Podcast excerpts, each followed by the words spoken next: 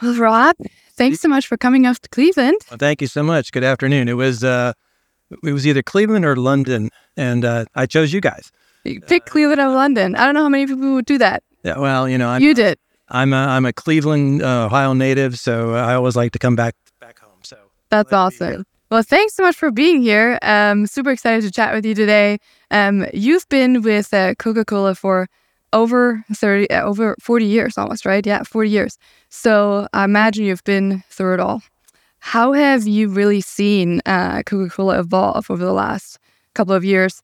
You know, I don't know if you want to go all the way back to the to the start, but just how have you guys as an organization, trans- transportation evolved and and grown really?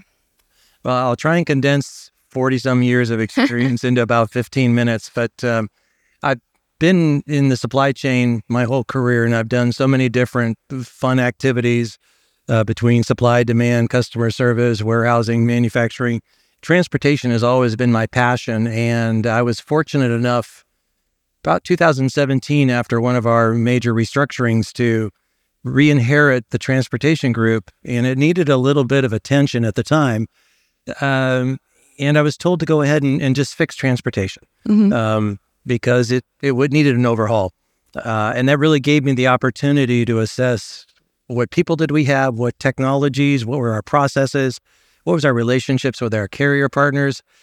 And we we started on a slow journey uh, in that 17, 18 time period to build out what what I consider as a very robust transportation process, um, almost best in class in terms of you know our capabilities and our relationships with our our carrier partners. Yeah. Yeah. As a as a shipper of choice and, and as you have built that strong foundation, our industry has gone through ups and downs, right? As as we all know, over the last couple of years, um, through volatile times, some slower times. How do you prepare for that? How do you make sure your team is prepared, right? You lay the foundation, but how do you prepare for it that in the moment, right, you don't fall back into bad habits, um, but you're leveraging those new technologies? How, how do you empower your team to do that? Yeah, well, believe it or not, when when I was given the task, I didn't have a plan. Uh, What? I, I, I know I didn't have a plan. I was like, all right, what am I going to do? Uh, so I, I just kind of looked around and I looked at, um, yeah, we had some technologies. They needed a little bit of refreshing and um, didn't have a whole lot of insights into market intelligence at the time. And it seemed like everybody else was in the room was smarter than I was. Uh, so I was like, Good thing. yeah, no, not really. So I, I got to change that paradigm. Um, and then the the folks that I had on the team, um, we we really started with a small team for such a large business. So we looked at what was the talent base that we needed to start to to grow that. Now our team, even today, for what is Coke North America, which is the the non carbonated side carbonated side of the business, we don't have a whole lot of people, but we rely a lot on the technologies and the processes and the relationships that we've established. Now I'm I'm spinning off the Coke, you know, company in about seven days, and you know next week is my last week. But we have taken, um, I've taken all of the things that I've kind of accumulated over the years. I've archived it. I've I've trained the younger team members on this is why we do stuff. Here's how numbers should be interpreted. Here's how you develop a long range planning strategy. And we've got some very talented young people coming in. And, and quite honestly, it was it was time for me to get out. I don't know if they would agree, but no, no, it's yeah. I've been for the last couple of years. I'm going. I've, I'm having a lot of fun, but I need to get out of the way to let, To let- younger or you know younger organization flourish. What did you tell that younger generation when it comes to competing priorities? Um, in, in, in fast-paced times, competing priorities are a thing in all right the divisions, departments, but speci- specifically in our um, industry supply chain, when there's competing priorities, how do you make sure that um, that everyone around you, you can get everyone's buy-in around you um, to understand that uh, an initiative specific to supply chain is is key to address right now. Yeah, I think the, the main thing is that you have to tie in and, and keep the customer first. So for us, it's all about getting that promise to the customer Yeah. delivered on time and, and in full. So OTIF has become a big buzzword in the industry in the last four or five years. And we take it seriously. Um, sometimes we can't do as much as we'd like to in terms of the in full piece because that's a little bit upstream of us with our demand and supply and manufacturing folks. But the on time is where we really want to focus. So whatever we did get on the truck, we want to make sure that we're we're focused on getting it to that customer. And if we do fall short, why did we fall short? Did we not give the carrier enough time to move it? Was there a delay at the dock? Um, learn from it and then apply going forward. We keep some very stringent metrics on on time performance, and we start to analyze where did we fail and could we do a better job? Because um, we don't want. One thing I told our our folks is that you know, when our commercial people go in and talk to our customers, I don't want them defending the honor of the supply chain. Sure. I'd like them to go in and be able to sell new products in. And the one way to do that is to make sure that the service is at a level where it's not going to be part of the conversation. Um, I've been on many customer visits, and you know they'll basically say, "Hey, the reason you you guys are here is that you're to sell new product is that we're not bringing you in to talk about your poor service. And, and that's always nice to hear from major retailers that we're doing it perhaps a little bit better than others. Yeah. And, and you mentioned it earlier. You said technology is a huge part right, of, building that resilient structure and foundation. Um, what have you done uh, uh, in that? What have you done in that space, and how do you see that evolve for the next couple years with your departure and your team taking over? Yeah. Um, anybody have what I consider a, a, a technology Frankenstein stack, where you've had all kinds of different divergent techs sitting on top of each other, and you hope that they all work together. Uh, yeah, we're no we're no different. You know, tech has evolved over time. We've added you know, ERP systems, TMS systems, track and trace systems, um, touchless bill of lading systems, Power BI reporting, data lakes, all of that stuff continues to come at us very fast and furious. Like, um, is it is it perfect? Is it harmonized? N- not always, um, but we've we struggled and we've overcome all of those little gaps. So now we have the ability that you know things that happened yesterday, we could have line of sight to them today. Um, and if there is a particular lane that is starting to misbehave or a carrier that's struggling a little bit with, with service, we have some visibility to it. And then we have people assigned to go ahead and have a conversation, see yeah. if we can get things back on track. Yeah.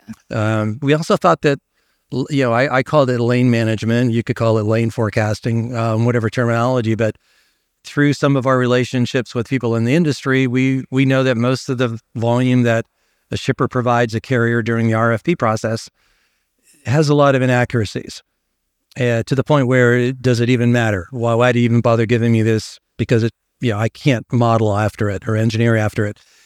We, we took that personally and we've found ways to tie our demand planning signals that drive our manufacturing into our lane projections, which then drives our awards, which then drives compliance. And we have line of sight to how well are we doing at each one of those individual lane levels.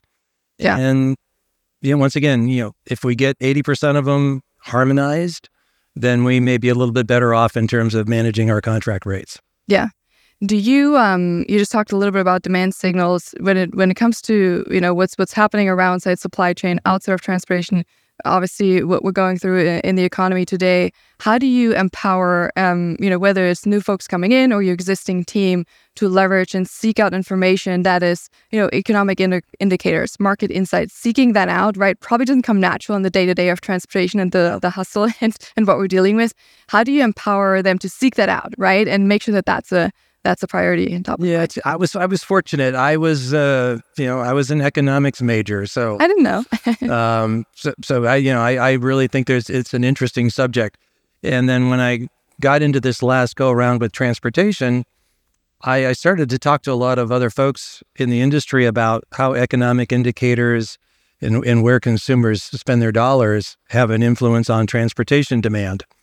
And then it sometimes goes back to just basic laws of economics, supply and demand. When when there's a lot of requirements to move stuff, and perhaps we don't have as many drivers, and prices go up. And mm-hmm. right now we're in the inversion because a lot of people are still out traveling, and that's where their money's going, and it doesn't take as many trucks. Uh, so it's taken us a while to get people to appreciate how the economy and the transportation they're almost one and the same. Mm-hmm um, and to look at the right indices. And we've, over time, we've honed it down to maybe four or five indices that we feel are fairly leading indicators of what might happen next. Now, when it might happen, it's uncertain, but at least there's a plan on the shelf that when it does start to show its hand, here are the steps that we believe would be able to uh, counteract any of those changes. Yeah. And um, you know talking about sort of the economic side um, side of things and, and and where we're headed um, what would be something that that you say um, lessons learned, right? You, you said, you know, you obviously um, last last you said Friday is the last day, right? Next Friday. Next next Friday. I'm sorry, I don't know if that's a I don't know, probably good and bad in both sides. but what would you say? What would you say is the lesson learned um, that that that you want to make sure uh, that you think is something valuable to think back that you're like, this is a lesson we've learned that's valuable today and five years from now. Five years from now, that's the lesson that you would say is Well, key lesson that we. I think the key lesson, and if you're in the transportation space, you know, you've been through a lot in the last five years. It's it's been just a not. It's been some of the most exciting and rewarding times for me personally. Although it's been a lot of long hours. Um, what I would say is that you know we are in this lull um, of we actually do have incremental supply, so the pressure's not on as bad if you're a shipper. Um, go ahead and make sure that you assess how good are you at doing what you're doing because right now, are you are you good at it, or are you just getting lucky because you're you're riding the market? And the lesson learned would be don't try and implement a whole lot of stuff when it hits the fan again. If you guys know what I mean, Mhm. um, because you know you you know now's the time to evolve into a better supply chain, into a better transportation group. Whereas I've been in situations where you had to have um, a revolution of change very quickly uh, because you were you were so far behind and that that would be my key lesson learned is that you know now is a time to do something whether you've got the right people whether there's solutions in the room next door um, whether you've got the right levels of relationship with your key strategic partners. You know take advantage of it now while you can. And who knows a year from now it may come in really handy if things get uh, perhaps you know follow the cycles that are predicted. Yeah. Is is that something being proactive in times like this and preparing for the future? Is that something that you think um, there's there's executive and C-suite buy-in on the transportation logistics side? You know, many of us who are in the shipping community have to constantly like re- remind um, the C-suite, the senior leaders, just how how complicated logistics is and how much it can impact the bottom line. And um, you tend to get more attention when there's more pressure, Mm-hmm. but then you are really unable to influence anything immediately. So it, it does put a lot on the on the shipping side of that and the logistic people to do do what they can now while it is calm to make sure that they still are still getting their fair share of, of attention and perhaps funding if needed, uh, because you're building in that resiliency. And I think you'll you'll see resiliency as a theme uh, going forward. Is that that's how you survive when the markets go against you. Yeah. And and you've seen the evolution to to supply chain and transportation really become uh, have a seat at the table, uh, so to say. Um, has have you seen that change um, over the last year or so a- as things have potentially slowed down a little, right, a little bit, right? And there has not been as much frustration or urgency around things, or I think it varies by industry. I have, I have a somewhat theory that if you're in consumer products goods, your cost of transportation probably has a bigger impact on your bottom line. If you're maybe on the technology side where, you know, a truckload of something is very expensive and the transportation price is and it's inconvenient, but you do it. Um, you know, CPG companies might be more aggressively looking for solutions, but it's not to say that everybody in the room, regardless of what industry you're in, shouldn't be looking at ways to take that money out because the way yeah if you think about a company's p&l the less that you spend on the logistics side you can turn over to the, the commercial side and they can reinvest it in developing brand growing the brand uh, so no need to spend any incremental money if you don't have to Yeah. So, what will we need to do to make sure that we retain that seat at the table, right? Because we, we all know that that's critical in, in today's times, or even as as things change in the future. What's critical to make sure that we retain that seat at the table as a supply chain community? Well, and you guys are all supply chain professionals. So I mean, when you when you go back to your you know your home bases, just make sure that you're being heard. Um, you know, I, I know in a lot of our the companies, the, the commercial side or the finance side is really at the, that point, but continue to remind them the importance of logistics. And the way I always think about it is is that there's so much hard work went to getting a product basically to a warehouse. Um, and it, it would be terrible to see it not get to the customer when you promised because you kind of underinvested in that last critical segment of the supply chain. Yeah. Well, thank you so much. Thank you so much for choosing Cleveland over over London, uh, Rob. Thank you so much for having us. Thank you. Thanks, Laura.